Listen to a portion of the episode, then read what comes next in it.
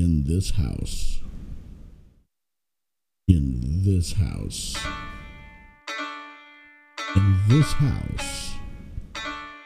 You're listening to Eddie B's Horror Show.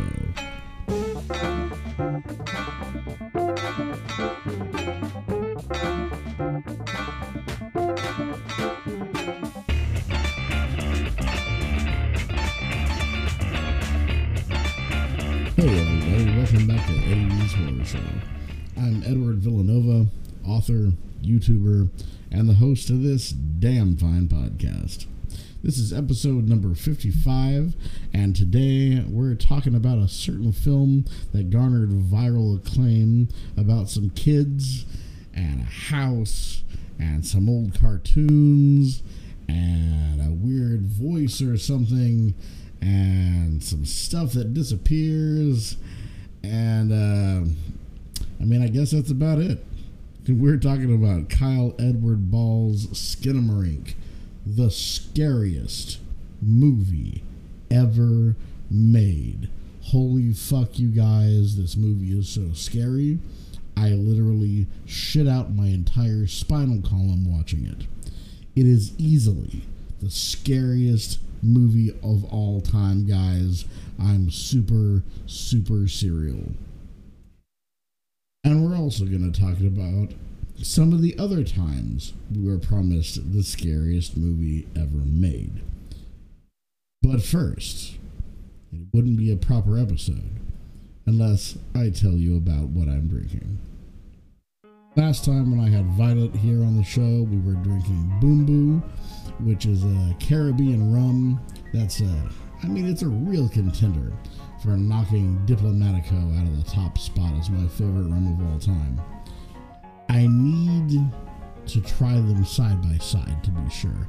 And I have some Diplomatico here just waiting to be part of that taste test, but I don't have any Bumbu original because my local liquor store is sold out of this stuff.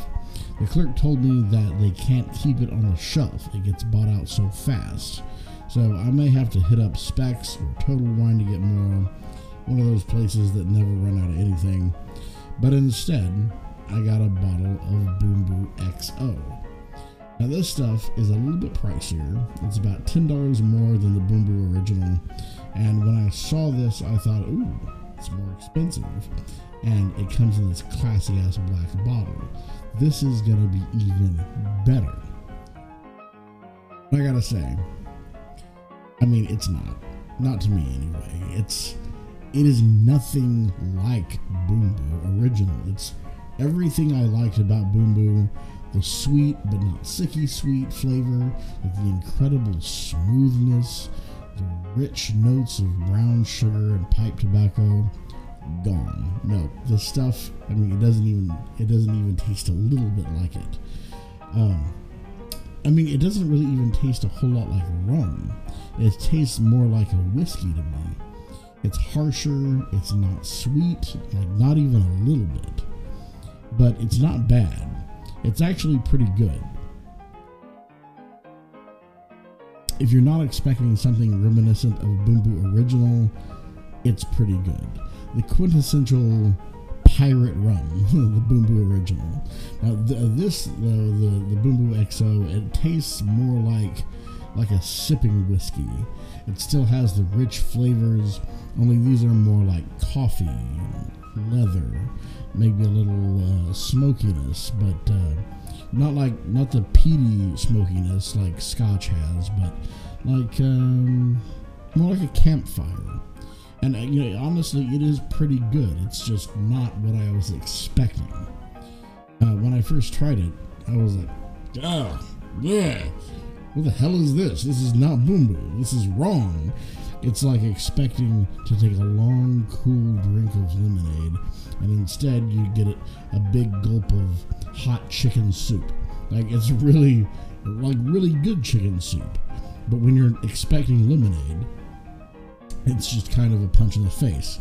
So it's good for sipping neat or on the rocks, and at $45 a bottle, I wouldn't usually want to mix it with anything, but it's actually really good in coffee. So if you like making Irish coffee, and I like mine without the sweet stuff, no brown sugar or whipped cream for me, but just Bumbu XO and some black coffee. I'm currently mixing it with Black Rifle's Tactisquatch Dark Roast, which is a really good coffee, by the way. Violet got me drinking this stuff, and it is absolutely fantastic. I've been a Folgers guy for about 20 years, but I think I'm switching. But, I mean, we're not here to talk about coffee. We're talking about liquor and horror. That's the recipe for a good-ass time. So, speaking of a recipe for a good-ass time, if you have a good-ass time listening to this podcast and you want to hear more, or you want to hear new podcasts every week instead of once or twice a month, in a good month, like it's been a minute since the last episode, let's be honest, please consider becoming a patron over at patreon.com/Edward Villanova. That's what helps me justify carving out the time for my writing to do this show. And for the most part, this is a one-man operation. Like, I do the research, I record the podcast, I do all the editing and the uploading, and sometimes I have a guest, and when I do, that's great, because the guest contributes to the content, and it's not just me trying to be funny all by myself, but, just yelling at the microphone like it's Wilson from Castaway. It takes a lot of time, a lot longer than the half hour to an hour and a half that you get as the end result every week, or every week that I'm able. So if you'll excuse this little bit of self-advertisement, I currently have 0 patrons, so I'll just go ahead and tell you that. I'll make you a promise right here and now. If I get 20 patrons, just 20, any level, because right now there's no extra content, but there will be soon. I'm working on it, I promise. And if I get just 20 patrons, I will prioritize a new episode every Monday, no matter what, plus a bonus Patreon episode every week as well. That's my promise. You can take it to the bank, because at that level, that's just $100 a month for me if everyone signs up at the $5 level. But that is enough incentive for me to break from my writing gigs long enough each week to make that happen. So if you want that, if you like this show enough to want more of it and on a regular schedule, and you have the $5 a month to spare, head on over to patreon.com/Edward Villanova and show me some love. I would certainly appreciate it. All right, folks, enough of the self-promotion. Let's go ahead and get on into it. Skinamarink came out on IFC Midnight on January 13th, 2023. And on Shudder on February 2nd. It also had a very limited theatrical release, and it had a very creepy, mysterious trailer of weird things happening in a dark house. Some shots of kids walking around in the dark, a mysterious voice telling them to come upstairs, and this unnerving voice that just keeps repeating, house, in this house, and you keep waiting to hear what it is that happens in this house, but it never says anything else. And it's also shot on what looks like a Betamax tape that got tumble dried. And when I first saw the trailer, it piqued my interest. It looked like it was something special. It looked like it was going to be pretty scary. And, like they were keeping it super mysterious by not showing you very much other than the atmosphere. It wasn't long after that the viral word-of-mouth marketing started. There were people on TikTok and Twitter and Instagram and Facebook and YouTube Shorts who were telling everybody, if you are a horror fan, you need to go see this movie. But watch out, because if you are not a hardened veteran of horror, or if you have a weak heart, don't watch this, because it is easily the scariest movie ever made. People said they've never been scared so much by a horror movie before, and that it's not like anything they've ever seen before in their lives.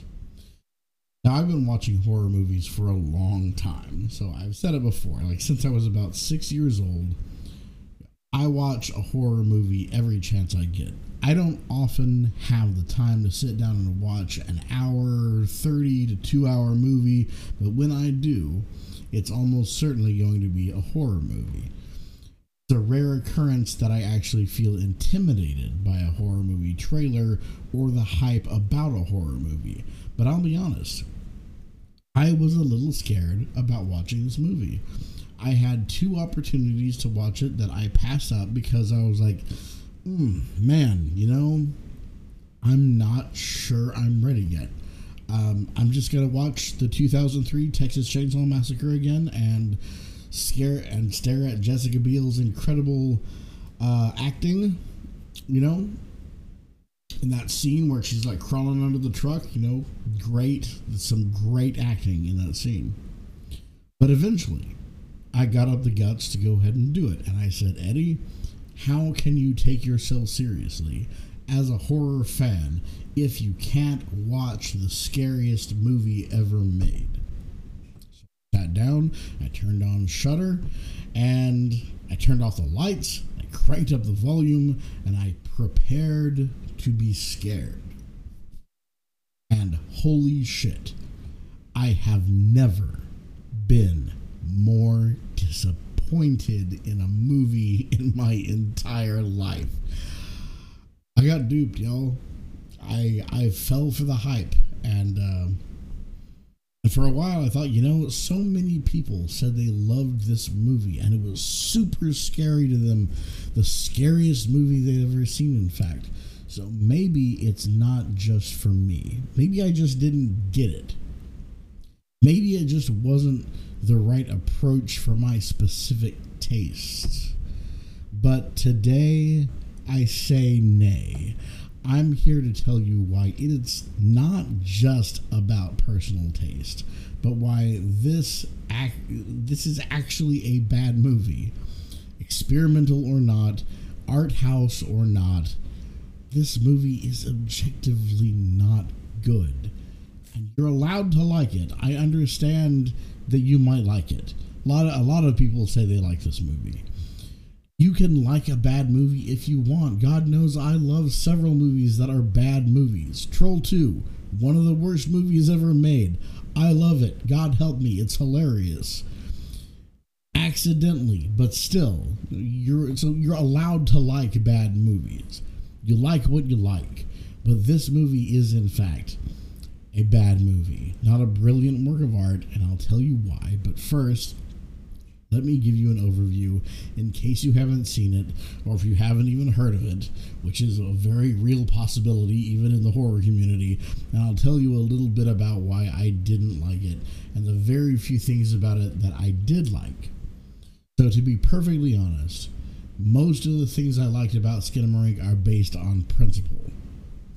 I liked that the director, Kyle Edward Ball, started out making short horror films on YouTube, and now he's made a successful feature film. I mean, I guess success is subjective here. It only grossed $2.1 million at the box office, which is pretty abysmal for Hollywood standards, but when you consider that it was a limited showing in select cities only and shot on a micro budget of only $1,500, that's pretty damn successful. That's 14, I took a minute to do the math, that's 140,000% profit. It's hard to say that's not successful. So I like the idea of a film being shot in an unconventional way. And I do appreciate the fact that this isn't intended to be your typical horror film, but rather a sort of abstract work of art. It's meant to be sort of like watching a nightmare. which in and of itself I think is a brilliant idea. And I get that sense at certain points that I was watching a nightmare. I like that concept where there seems to be no rhyme or reason to what's happening. It just is. And while I mostly found this film to be painfully boring and largely annoying as time went on, there were a few moments that really did get my heart pounding. Now, on to what I didn't like.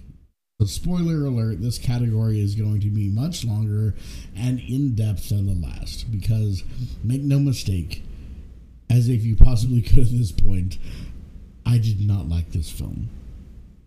Now, on to what I didn't like about this film. I've never seen a film that you could describe as being somehow shot by accident until I watched Skinamarink. If you told me that the director left this camera in his living room and went to bed, and when he woke up in the morning discovered that his kids had been up all night playing with the camera and then forgot they had turned it on and left it recording as they did other things, and then the director decided to upload the footage onto his computer so an AI editor could try to cut and splice scenes together to make some semblance of a movie out of this accidentally shot footage, I would say yes, absolutely, that is how this movie was made. Finally, something that makes some motherfucking sense. This movie happened by accident and was directed and edited by a poorly programmed AI. Yes, I believe this. 90% of this movie is an underexposed static shot of the wall or the floor or a corner of the room with old-timey public domain cartoons from the 1920s playing in the background. And absolutely nothing happening. It's very rare that anything happens, and when it does, it's not in frame, or it's barely in frame, which is fucking maddening. There is almost no dialogue in this film, and when there is dialogue, it is the most piss-poor ADR. It sounds like if you've ever lived in an apartment with, like, paper-thin walls, and if your neighbors shout to each other from a different room, and you can almost make out what's being said. Now imagine that if you were listening to your neighbors yell through the wall, but also you were listening to it over the phone. That's about the quality of the audible dialogue in this movie. They put captions on the screen so you know what's being said, and thank God for that, because if they didn't, there would just be no way of knowing what the hell anyone was saying. So if you haven't seen this movie, and you're interested but don't want to sit through 100 minutes of bullshit, I'm going to go ahead and break this movie down for you. See if you can figure out in the very first scene what's probably going on, like I did. The first thing we get on screen is the title card, letting us know the year is 1995.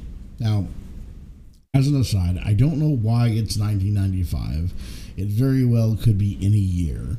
And the film quality and style of credits are more akin to, like, shitty indie movies from the 1970s, not the mid-90s. So I don't know how old Kyle Edward Ball is. Maybe he thinks that this is what movies from the 90s looked like.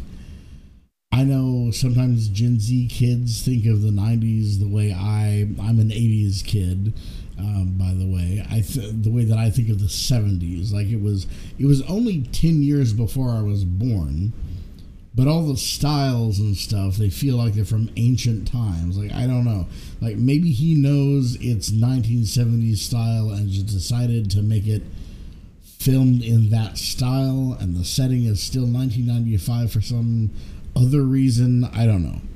Anyway, we get about 8 minutes.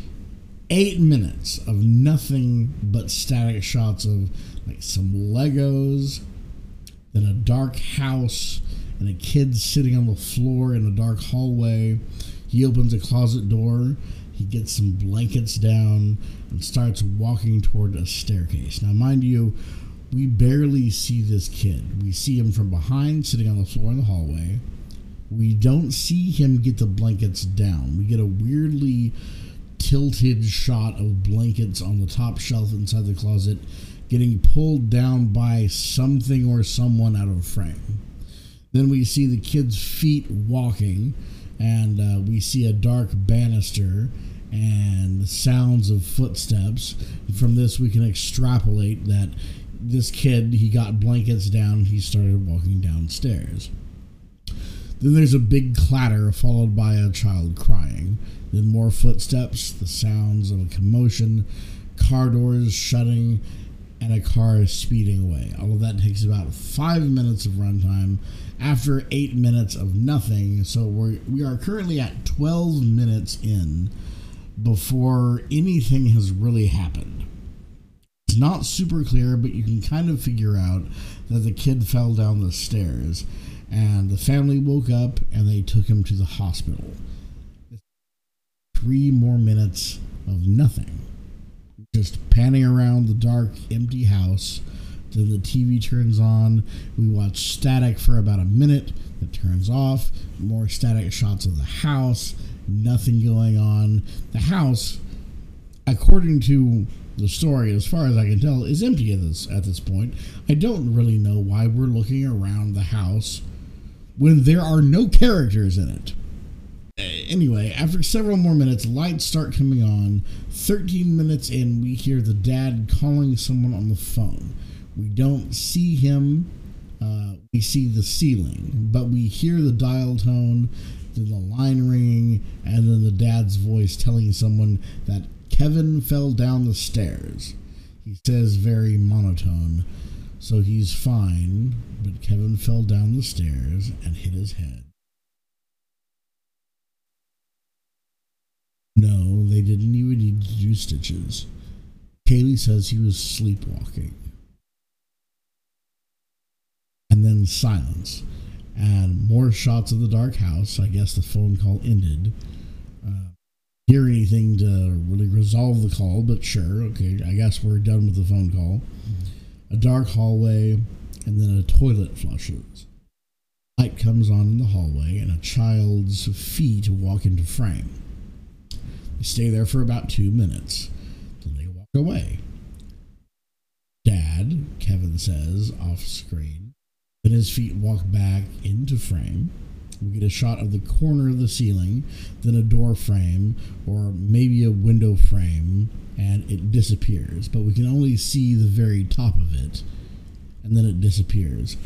And by appearing and disappearing, these are very rough jump cuts where it's a blank wall, then they stopped recording, then they moved a door into frame the shot, recorded a few seconds of the door frame being in the shot, stopped the recording, moved it out of frame, and started recording again.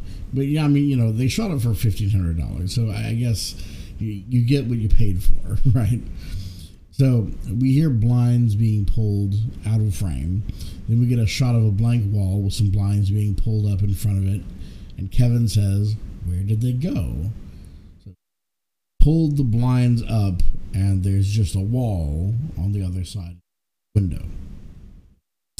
So we're left to assume the doors and windows have disappeared. Kevin calls out, Dad, but no answer. He picks up the phone, but he only hears the disconnected tone. Then more shots of the ceiling, the walls, the doorways, and nothing happening.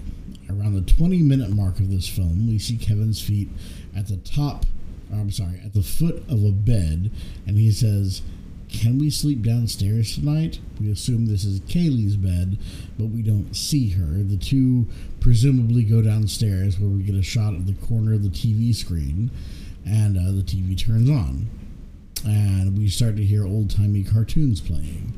Get used to that, because it never fucking stops. After a few minutes, Kaylee says, "I can't sleep with the lights on." And we see lights turning off. The light from the TV is the only thing illuminating the room. The kids say they love each other, and they say goodnight. Then we get a long shot of a dark doorway that almost seems like something might happen. Like we might see something come out of the darkness, but no, but we don't. It's just a very long shot of like a dark, empty hallway. Then a bunch of nothing happens, and Kaylee eventually tells Kevin she thinks it's time to get up. And she's going upstairs to get some stuff, and then 5 minutes of static shots of hallways, doors, Legos, all over the fucking floor, and the sounds of cartoons and footsteps, and then the lights turn out. Then it's the light of the TV we see, and then crayons and paper and the sounds of drawing, and then Kevin and Kaylee's feet walking into the hallway where they try to turn on the lights, but apparently the lights don't work now. Then they walk back to the TV, and we hear the scratching of crayons again. More static shots of the living room, several minutes of the TV screen showing cartoons, 4 minutes of a song being sung in the cartoon. The song fades out, and we hear Kaylee ask, "Why is Mom crying?" We don't hear the crying, but Kaylee says that she is. Then she asks, "Why has no one come yet?" Then there's a bang from upstairs, and the kids ask what the sound was. Then there's another bang. Some static shots of the house, the children's feet standing now, and they're on alert. This moment is at the 30-minute mark or so, 30 minutes into this film. And this is where I went, thank the Lord, something creepy is finally happening. But boy, was I wrong. We get about 6 more minutes of static shots of the house. Then we hear the kids tell each other to be quiet. We hear some footsteps, the sound of someone snoring, who I guess is maybe their dad, a blanket or something over the TV, and then Kevin getting up to go to the bathroom. And we see the toilet in the bathroom, and then it disappears, sort of the same way the door frame did. By now, I mean, I'd forgotten about the sound and was no longer tense. Just 5 minutes of watching more random static shots of the house, and all that was forgotten. Kaylee shines a flashlight around the house. The light falls on some toys, and then a doll stuck to the ceiling for some reason. And then Kaylee screams and drops the flashlight. I mean, it's shot like a jump scare, but honestly, it elicited no reaction from me whatsoever. I was just like, what the fuck just happened? And it turns out it was just Kevin coming back from the bathroom. He says he got scared and couldn't go.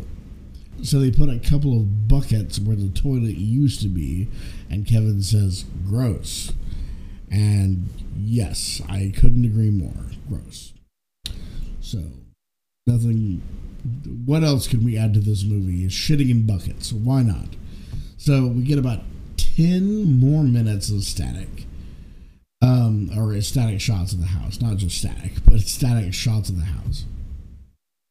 We see the cartoons, and we finally, at around the 40-minute mark, we get this spooky voice during a long shot down a dark hallway.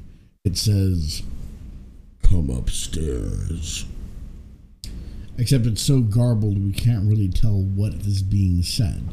Come upstairs. But fortunately, the captions let us know that it said, "Come upstairs." And it's a good thing, because otherwise I might just have thought someone burped in the other room. So I remember watching this part and thinking, damn, that should be scary, but I'm not scared by it at all. This strange, mysterious voice out of nowhere. But what happens next honestly did make my heart pound. The camera follows Kaylee's perspective. It's like we're seeing through her eyes. She goes upstairs, enters her parents' darkened room, sees her dad sitting on the edge of the bed facing away from her. She says, "Dad." Without turning around, Dad says, "Look under the bed." Slowly gets down close to the floor and peeks under the bed. I was pumped. I was primed for either a jump scare or some like terrifying revelation. Honestly, what I was thinking, it's gonna be her dad. It's her dad's dead body, like her real dad. He's dead, he's under the bed, and the thing on the bed isn't really her dad. That's what I was expecting. I fucking knew that is what was gonna happen, but instead, all we see is darkness.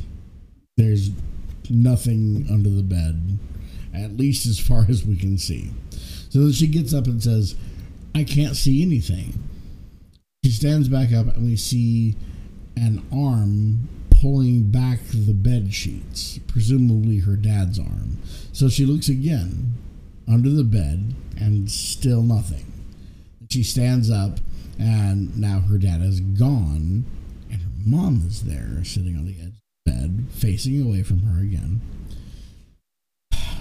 Then we get 5 minutes of Kaylee looking around the room and nothing happening.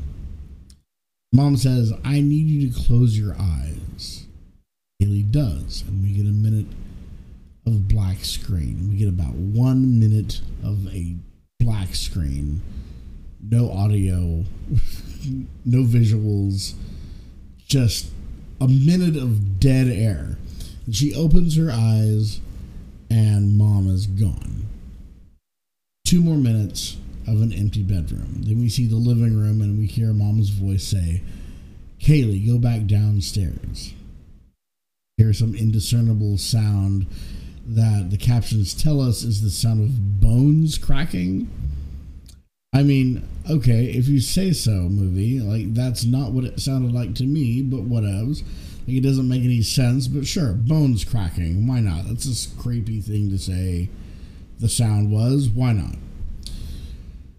Then for about 10 minutes, we see random static shots. Again, Legos all over the damn floor. Cartoons on the TV.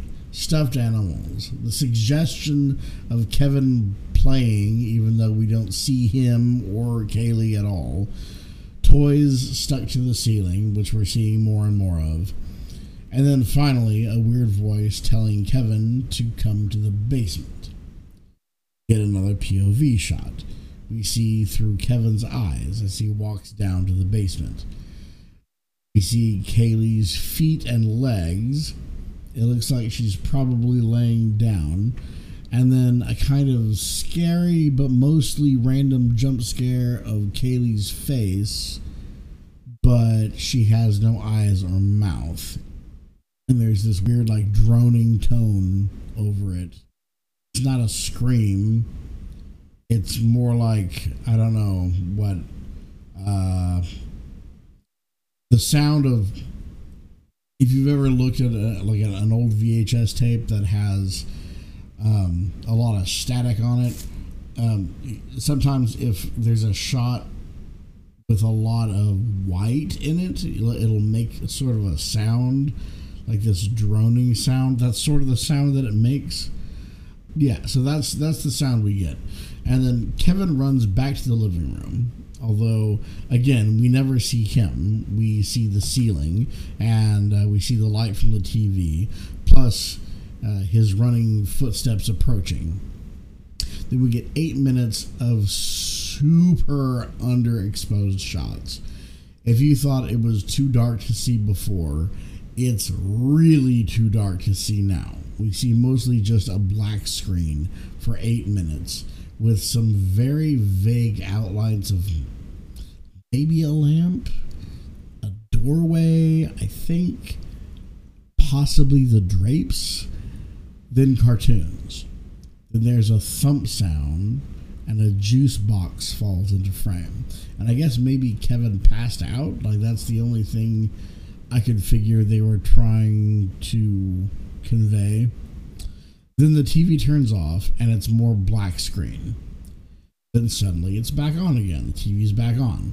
we get to watch the same part of a cartoon 3 times on a loop where a rabbit makes itself disappear. Then we get about 11 minutes of random cartoons and shots of toys, then a stuffed dog on the floor, which disappears. Then Kevin picks up the juice box he dropped before and drinks it. Shot of the floor, doorways, Legos, and the voice says, "Play, Kevin. I want to play." Then we hear cartoons and Legos wrestling. So I guess Kevin is playing Legos with the demon that stole his sister's face. I guess. Like, I'm guessing here because I don't know what the fuck is going on in this movie. But whatever. So then 4 more minutes of static shots again. 3 more loops of the rabbit disappearing in the cartoon. Then we hear some heavy breathing. For some reason, a clicking sound that the captions tell us is the click of a utility knife. But again, like, that's fucking news to me. I never would have guessed, but whatever. It just sounded like a click. The voice says, "Put the knife in your eye." Then we hear the sound of, I guess, Kevin stabbing himself in the eye. And then we hear him crying. And then we get 10 minutes of random shots of the dark interior of the house. Then the TV starts screaming. And, I mean, I know that sounds weird. I don't know how else to explain it. The TV starts screaming. And the screen goes white. Then we get 3 minutes of black screen and no audio. And I didn't see this in the theater, but I can only imagine some people thought the movie was over at this point. I thought it was over, and then I saw the scrubber still showed about 30 minutes left. Oh good, I can't wait for 30 more minutes of whatever the fuck is going on here. I don't know what this is. Why is this a movie? This isn't a movie. This is random bullshit scenes that don't make any damn sense. We get 12 more minutes of this. This is more static shots of the kitchen counter and then the dark living room, the ceiling, the floor, the back of Kaylee's head for a second. Then finally, the sound of a phone off the hook. Kevin finds the flashlight and starts looking for the phone. He hangs up and he calls 911. The phone works now and a 911 operator picks up. Kevin tells him he cut himself and he feels sick. The operator says they'll send someone to help and just be brave and stay on the line. And then we get 4 minutes of nothing. Then the phone turns into a toy phone and the creepy voice starts laughing. And then now all the toys are on the ceiling and they really want us to take in this shot because we get 6 minutes of it and Kevin breathing and shots of the toys on the ceiling. Then we get the back and side of Kevin's head. Then we see some movement off to the side and Kevin asks, "How did you do that?" And the voice says, "I can do anything. Kaylee didn't do as she was told. She wanted her mom and dad, so I took her mouth away. Come upstairs." And then we see through Kevin's eyes again, or I apparently cut the other one out. And as he walks upstairs with the flashlight, the light goes out and then it's dark and "It's okay," the voice says. "I'll protect you." Then a long time in darkness and silence. I didn't time this one, but it was at least a couple minutes. Then the flashlight comes back on and the house is upside down. Kevin is walking on the ceiling. Yeah, I mean, I'm as confused as you are. Kevin is walking on the ceiling now, but it's POV, so we don't actually see Kevin. So really, they just turn the camera upside down. This is how you shoot a movie for $1,500, folks. Riveting special effects. So We get 7 minutes of a flashlight in the darkness, along with some weird sounds that I'm sure are supposed to be something, but I sure as hell don't know what. The captions are not helping us at this point. So there's kind of a growling sound and some more heavy breathing, and then we jump cut to a flashlight turning on. It illuminates a giant pile of toys on the ceiling. Then we get a title card, 572 days. So I guess now 572 days have passed of Kevin wandering around the dark house alone, which is pretty terrible for a 4-year-old to have to endure. I don't really know why this is happening, but okay. So then we hear the cartoons looping in the background, and the camera slowly pans out over the course about 2 more minutes, and then we see that all the toys in the house are now up on the ceiling in a big pile in a dark corner, and then either the camera pans out enough for the pile of toys to fade into the distance down an impossibly long upside down hallway, or they shrink into nothingness. It's kind of hard to tell what the shitty effect they used was meant to convey, but one way or another, this asshole entity or demon or whatever it is has taken away all of Kevin's toys. After an excruciatingly long time, we finally fade into a shot of the dark bedroom with Kaylee facing away from the camera. She slowly fades out of existence. So now I guess the thing took Kevin's sister away completely, too. Seems like this thing's a real dickwad, since it likes torturing children for at least 1.5 years at this point, after 572 fucking days, and it takes away all of their toys, all of his toys, and objects of comfort. Anyway, we get some shots of the TV, which is now silent, which is it's like just a bright white screen, and then an exterior shot of the house, which is now apparently in some pocket dimension or something. It almost looks like the house is inside of a big empty windowless warehouse or something. Then we get several more minutes of Kevin wandering around in the dark house with the flashlight, and nothing is happening. Finally, after a long ass time, exactly how long I'm not sure, but we see a pair of eyes in the dark. Kevin shines the flashlight on them, and we see that the eyes belong to the toy phone. Then, in a jump cut, the eyes are suddenly looking at the camera, and the smile on his face gets bigger, and we're treated to a loud, shrill telephone ring. Ooh, look out, everybody. That was spoopy. Sudden loud telephone ring. And then darkness. And then we get an upside-down shot of the stairs. We get a shot of the ceiling, and then the hallway, and then some old photos, but everyone's face is missing. Then a shot of something on the couch. I paused this screen for a long time trying to figure out what it was, and I'm still not sure. I really don't have any idea. It looks like maybe a shirt and pants draped over the couch with a big ass stain on it. I'm not fucking sure. Maybe it was a blood-stained body laying over the couch, but I'm not sure of that either. I don't fucking know what we're looking at, but whatever. Then we get pictures of Kaylee with her head missing. Then we get upside down shots of the floor, and then suddenly blood splatter. Then it's gone. Then blood splatter. Then it's gone. And then blood splatter. And then it's gone. Why 3 times? I don't know. Why did the rabbit disappear 3 times? I don't know. Blood splatter 3 times. Well, yeah, I don't know. They do this.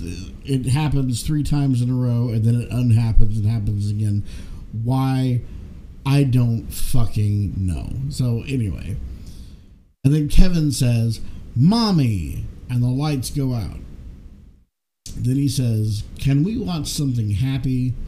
And I'm not sure if this is supposed to be a suggestion for the audience or what, because I'm fucking done with this movie. I don't know what the fuck is going on. I'm watching this kid get tortured for no reason, as far as I can tell. And I don't know. I don't really want to. I'd rather watch something happy at this point. And I mostly watch horror movies. Anyway. So then we get some long-ass shots of the dark. Possibly a shot of under the bed. Then you can sort of see a face in the darkness. And a voice says, "Go to sleep." Kevin asks this face and or voice, "What's your name?" Doesn't answer. And then he asks again, "What's your name?" And it got me again, folks. I thought, okay, maybe we're finally gonna learn something. Maybe this ghost or demon or god or whatever it is finally gonna give us some exposition. But no, that's the fucking end. The title card, the end. No end credits or anything, just the end. Movie over. Fuck you. Thank you for the money. Get out of my theater. So, as you may have guessed, I was a little annoyed by having wasted the last 100 minutes on this unscary non-movie. But I was curious enough after hearing so many glowing reviews for this film, they call it, and I use the term very loosely, that I got online and I tried to see if anyone was offering any insight, because if there was something brilliant about this film, I fucking missed it. Like, I don't... It's not out of the realm of possibility that I'm just a dumbass who missed the subtle story that drifted by when I was distracted by my cat licking his balls on the damn coffee table again. But what I discovered was that back in 2010... the director of Skinamarink, when I looked online to do a little research, the director of Skinamarink, Kyle Edward Ball, made a short film called Heck. That is basically the exact same thing, only 28 minutes long, as opposed to 100 minutes long. So against my better judgment, I hopped on YouTube and I watched Heck. And honestly, just like 100 minutes was comedically too long for Skinamarink, 28 minutes was way too long for Heck. And I also didn't enjoy Heck either. But as vague as it was, there's at least something resembling a narrative. So a kid wakes up in Heck, in the movie Heck, a kid wakes up in the night, and his mom's TV is on, but she's either asleep or not there, or she's just not responding to him. On-screen text counts the passing of days in quote-unquote sleeps. 1 sleep later, 2 sleeps later, 5 sleeps later, and so on and so forth. And this kid keeps calling out for his mom, but she won't answer him.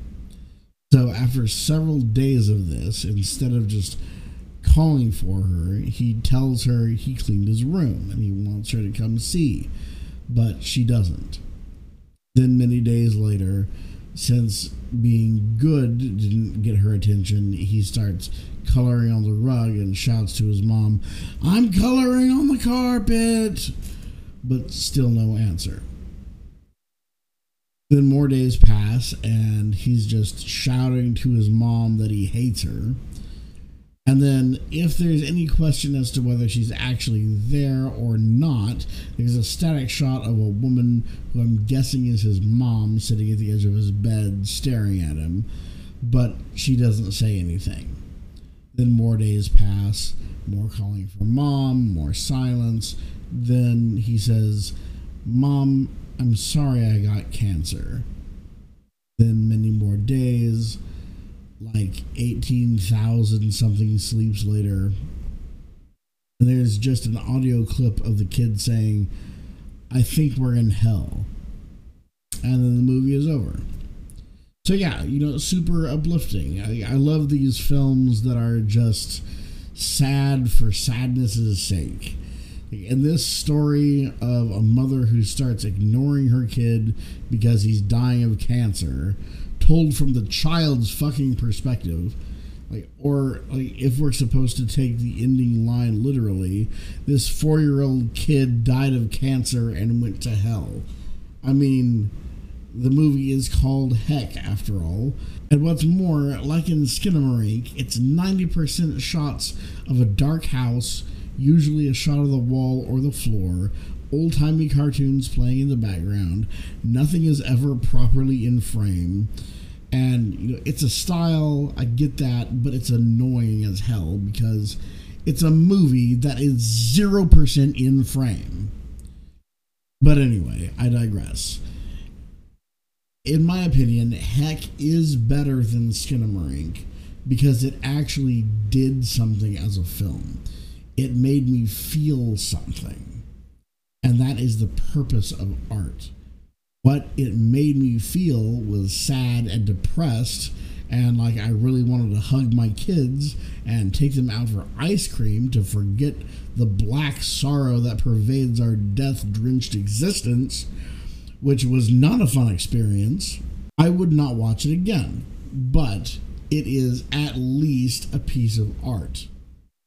Skinamarink, on the other hand, is basically the exact same thing, but they make the narrative much less clear, and they really pad out those long shots of nothing happening to get that 100-minute runtime. Why 100 minutes exactly? I have no fucking idea, because they wanted to, I guess. The difference between Heck and Skinamarink are actually a pretty good example of why Skinamarink is an objectively bad film.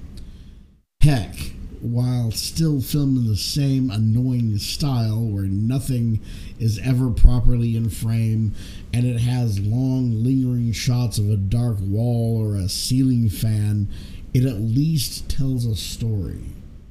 Kid got sick with cancer, mom couldn't deal with watching him die slowly and became distant, and like good art, it made me feel something, even if that feeling was sad. Skinamarink, on the other hand, does not tell a story. It tells, the story it solidly tells is a kid falls down the stairs and then nothing makes sense. It suggests only slightly more. Art house or not, a film is supposed to tell a story. Or if it doesn't tell a story, it should at least have a clear reason for existing. Have you ever seen the TV show Off the Air on Adult Swim? It's mostly a collection of trippy videos from the internet with either no story or a nonsensical story. And it clearly exists for stoners who are up late to watch psychedelic shit while they're tripping balls.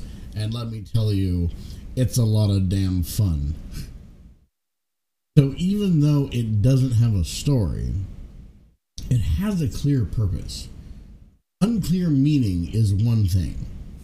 Unclear purpose is another.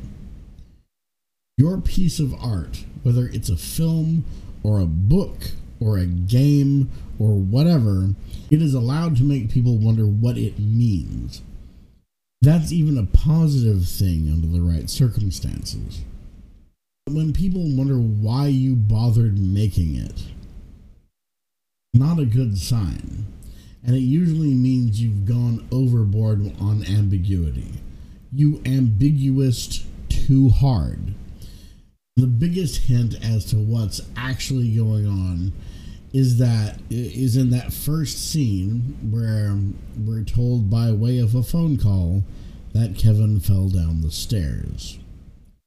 This is never mentioned again. So unless this scene exists for no reason, this is the director basically telling us that this is either Kevin's dream because he's in a coma, or maybe it's a brain damage hallucination, or that Kevin is dead and the big empty house is hell. Which begs the question, why would a 4-year-old go to hell? Does everyone go to hell in this universe? Or is this 4-year-old like toddler Hitler or something? Why is the 4-year-old going to hell? I would like to know more about this universe. Not because I'm curious, but because I would like to know in what universe does a 4-year-old just go to hell? So, while yes, there are some underlying themes of neglect and abuse, a broken home, excuse me, and the likelihood that this is either all supposed to be a coma dream or is the story about a little boy who died and went to hell, or the face value solution that this voice is some kind of evil, omnipotent entity that delights in torturing children. In the case of all of the above, my question is the same. What was the fucking point? It made me annoyed, and then bored, and then depressed. And I get the sense that Kyle Edward Ball made this wanting people to pore over it and take apart every scene and play solve the movie like people tend to do with really ambiguous films like these. And I don't have a problem with that in the main. Heck, I even think it's fun to do sometimes. That's exactly what I did with the Borgman episode. What is this movie about? What is this movie trying to say? So I do enjoy that. I understand the draw to something like that. But there's so little to work with in Skinamarink. Playing solve the movie plays out more like imagine your own movie. Here's a bunch of scenes where nothing happens and a bunch of ambiguous stuff happening, mostly off screen. Now, what do these scenes mean to you? What do you think is happening? I heard one reviewer online say something along those lines. If you want to enjoy Skinamarink, you have to stop asking what the film means and start asking what it means to you. And I'll be honest with you, I gotta say, that's not a movie. It's not meant to be a movie. What is it doing in a movie theater? It has framed itself as a movie, but it's not one. And I hear these pretentious people online saying things like, if you don't love Skinamarink, it's because you don't appreciate true art. But no one is saying what was so great about it other than that it's different. It's not like other movies. There's no effort to really defend that opinion. There are just vague responses like, don't watch the movie. Watch yourself watching the movie. What? Like, should I bring a mirror? The movie is what you make of it. Why can't it be something on its own, though? Why does it have to be what I make of it? Why can't it stand on its own 2 feet? Is this movie art house? Very yes. And that in and of itself isn't bad, but I have seen some art house films that are very unconventional that, you know, that I liked. But I don't think that you can just film a bunch of pointless bullshit, suggest a storyline, call it art house, and then be above criticism. If you want to hear more theories about this movie, I'll put a couple links down in the show notes, both from people who liked Skinamarink and those who hated it. The YouTuber Matt Pat of Film Theory fame has a pretty good analysis of it, I think at least. Although he kind of does what he does best, which is to overanalyze something until he's able to draw lines between unrelated things and make conclusions that are, at times, pretty wild stretches of logic, but that sort of shit seems perfect for trying to figure out Skinamarink. But there is a bigger issue here, which is the claim, that infamous claim to the title, Scariest Movie Ever. Many films in the past have claimed this over the years, and let me tell you, in my experience, they're never that scary. And they usually kind of suck, because calling something the scariest movie ever is a marketing ploy. It's an attempt to get butts in seats, and honestly, it's kind of a telltale tactic that indicates the movie isn't very good. If it's a fantastic film that is genuinely scary, it will speak for itself. Word will get around. People will seek out your film. But if you know it's a steaming turd, but you need to recoup some of your losses, billing it as the scariest movie ever never fails to draw a crowd. Now, I'm moving on to other films that have previously claimed the very bold title of being the scariest movie ever made. But just to go back to Skinamarink for a second, yes, it was a mistake to say it's the scariest movie. But for as hard as I rag on it, I don't actually think Kyle Edward Ball is a charlatan who made a cheap, shitty film. I think he really believed in it. That he put his heart and soul into it. It didn't take, at least for me, and I questioned Kyle's love of making depressing films about the psychological and physical torment of a 4-year-old child, but I do believe that he had a vision and he tried to bring that vision to life. I thought that was worth saying. But now, let's get into these other films. Possibly the first movie to ever be billed as the scariest movie of all time was way back in 1932 with the film Freaks. And even back then, billing a film that way was a bluff. I don't know. To be fair, maybe this was fucking terrifying for back in 1932, but today you could hardly call this scary at all. Horror, yes. Scary, no. The horror is in knowing how horribly treated freak show performers were. I would say it's honestly more heartbreaking than scary. A big part of the plot is that there's a sideshow runner who is also one of the freak show freaks himself. He has severe dwarfism, and he's played by Harry Earls, who was a well-known sideshow performer at the time. He and his three sisters, who also had dwarfism, were collectively known as the Doll Family, and they were most famously cast as Munchkins in The Wizard of Oz.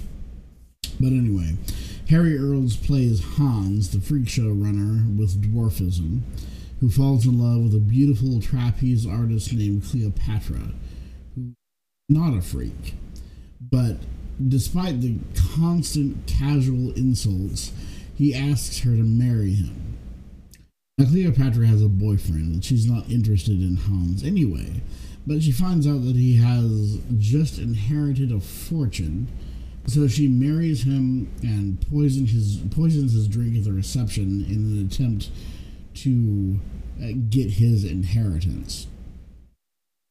Now, and this happens while the sideshow performers are doing this kind of strange but very sweet thing where they're all taking sips of champagne out of the same giant champagne glass and singing and chanting about how they accept her, even though she's not a freak, and how they consider her one of them.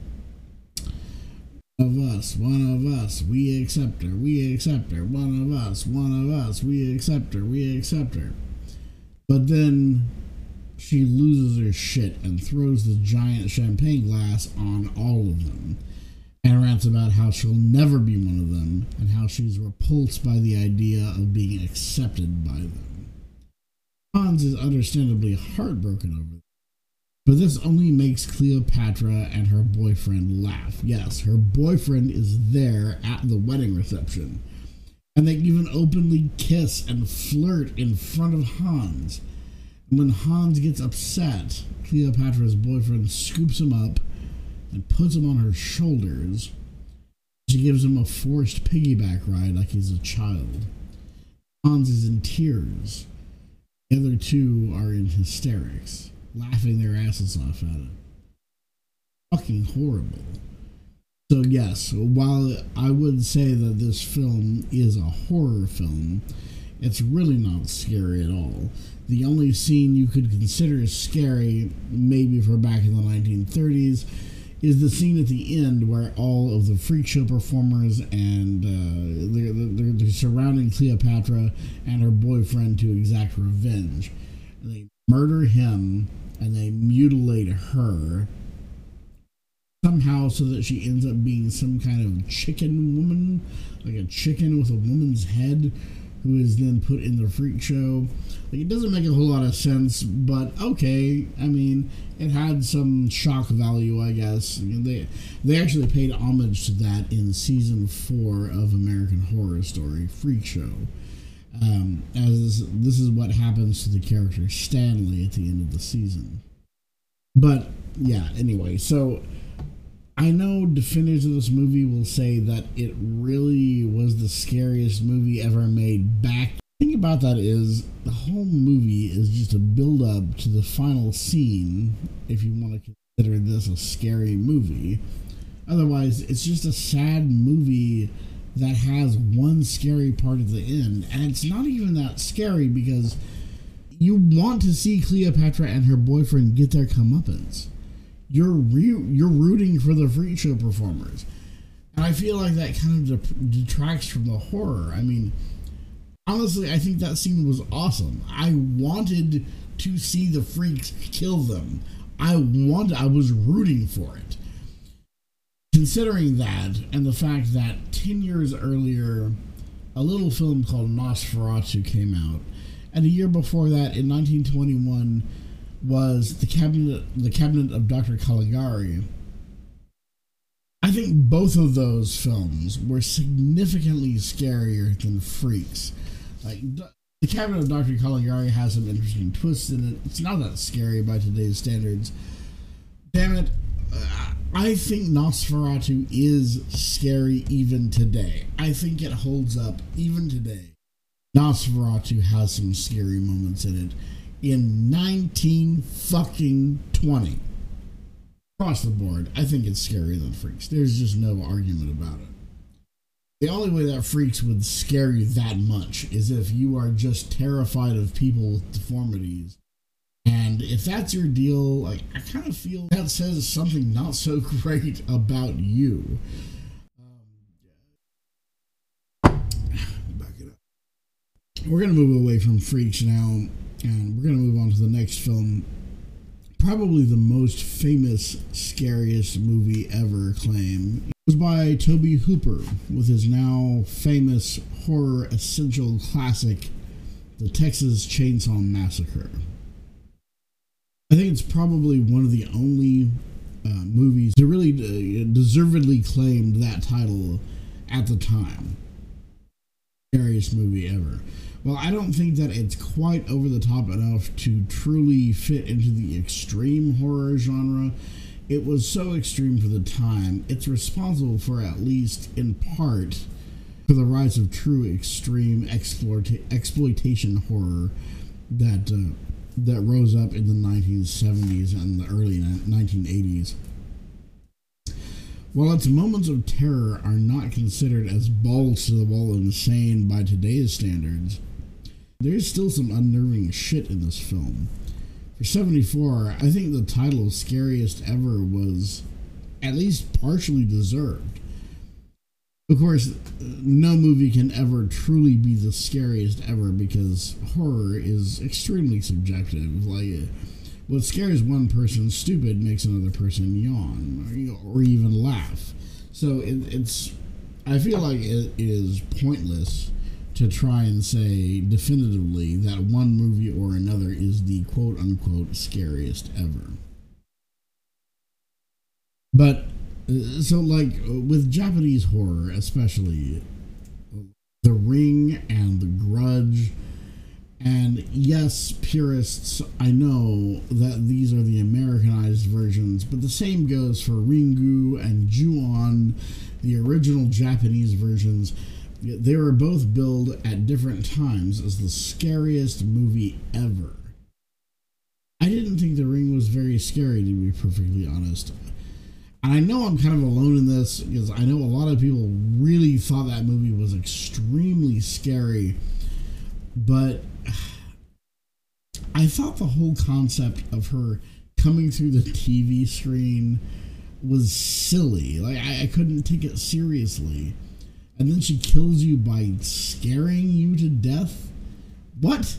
Like, what if you're not scared? What if you're more amazed by the situation that a person is coming through your television screen than terrified by it? Is that checkmate for Samara? Or does she have a plan B where she pulls out a big Looney Tunes mallet and bashes you over the head with it? The Grudge...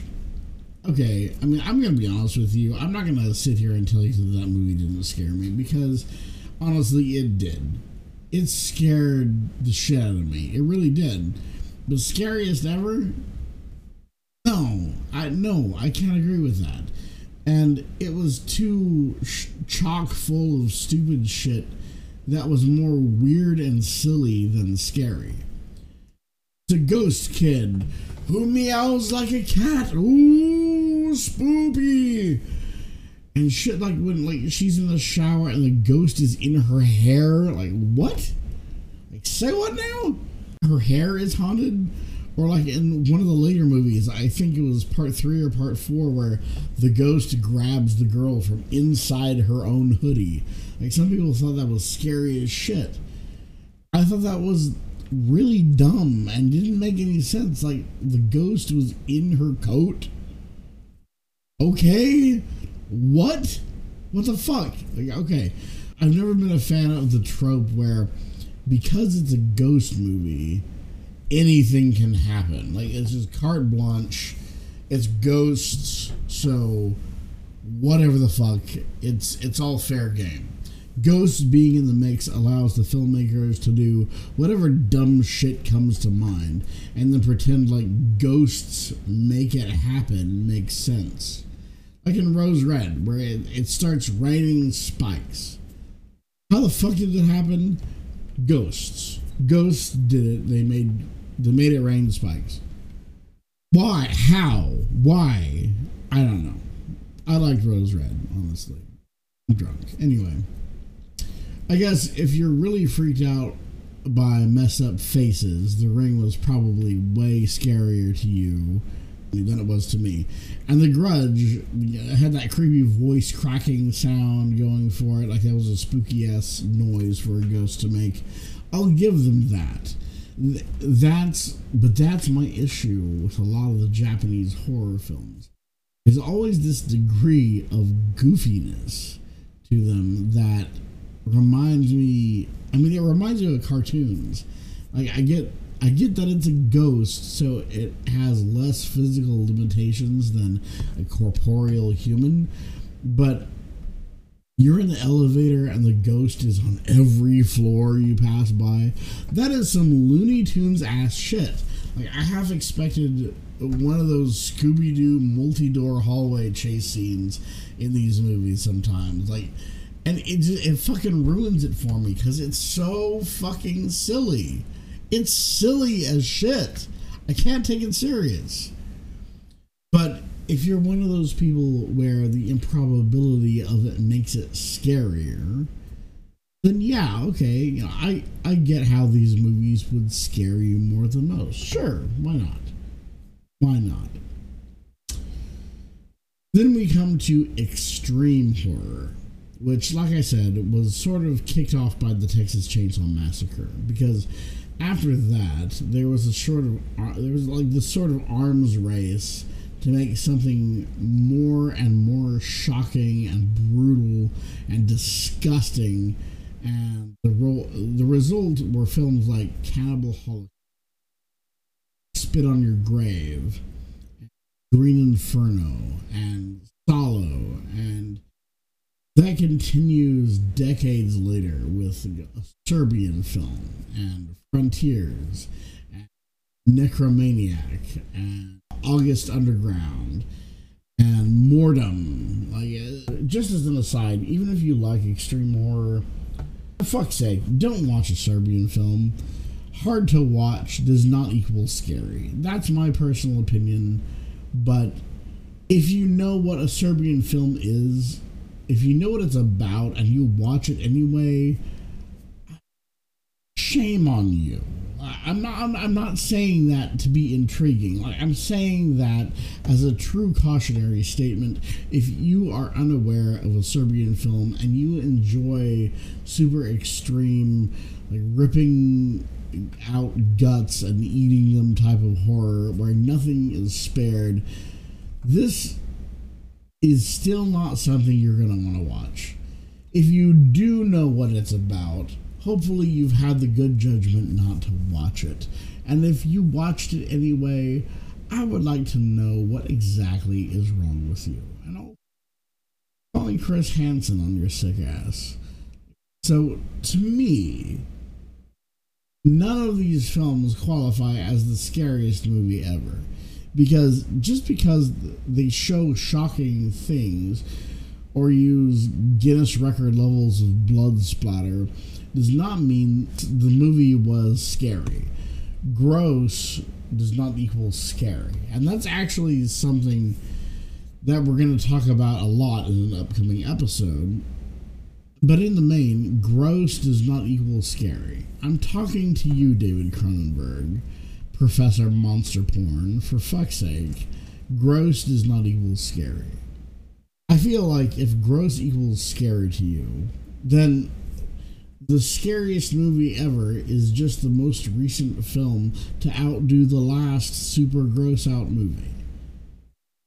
Anyway, there are a few films that kind of skirt the edge of extreme horror where I wouldn't put them entirely in that category. They have more of a compelling story to them. And honestly, these are some of the more legitimate contenders for the scariest movie ever made. One is Bone Tomahawk, which has some hard to watch scenes in it, but it also has a lot of paranoia and dread in it, and from the get-go, the situation seems dire, and it only gets more and more dire as the film goes on. While survival and redemption still seems plausible, it keeps hope alive, but hanging on by an ever-thinning thread that really keeps the situation tense. The other is a French film called Martyrs, which starts out pretty extreme, and about halfway through, it takes a sharp and very what-the-fuck left turn. It was regarded by many as the scariest film ever made, at least in part for its ambiguous ending. A lot of people thought this was the scariest, most brilliant movie, and it was an absolute masterstroke in the movie this way, and I thought it was good, but pretty overhyped and really as scary as people made it out to be. That's a discussion for the next episode. To me, as I've said all along, scary movies are the ones with plenty of dread, paranoia, and tension throughout. There have to be actual scary things. It can't just be a perpetual threat that never pays off or rarely does. Or they save it up for one big scare at the end. Like, a little splash of disturbing is a must. Honestly, I don't think I can really give any movie the title of scariest. So anyway, it's really hard to nail down any one movie as the scariest movie ever to me, and I honestly think it's an impossible task. In my adult life, four stand out as having seriously unsettled me, and I think they might be my personal picks for scariest movies ever made. And I'm sure lots of people will disagree. Those four movies are John Carpenter's The Thing, Ridley Scott's Alien, Tobe Hooper's original The Texas Chainsaw Massacre, and Sam Raimi's original The Evil Dead. If you put a gun to my head and made me pick the scariest one out of those four, I guess I would have to pick The Thing, but not an easy choice. So all of these films considered, I don't see how anyone can watch static shots of a dark wall and a TV. Yes, this shit is the scariest movie of all time. Anyway, I'm sure I pissed a lot of people off with this one, but hey, you know, that's what I do. It's what I do best. That's the Eddie B's Horror Show way. That'll about do it for this one, folks. If you haven't checked out my merch store, check it out. I got some good shit in there.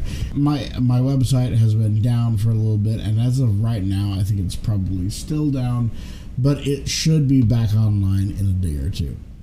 I know I keep threatening to put more videos out on YouTube, but I finally have another one coming down the pipe, so keep an eye out for that. And of course, if you haven't thought about it yet, please consider throwing me a couple of bucks over on Patreon. Patreon.com/EdwardVillanova. Anyway, that is episode 55 in the books, folks. Stay tuned for episode number 56. And until then, as always, stay creepy.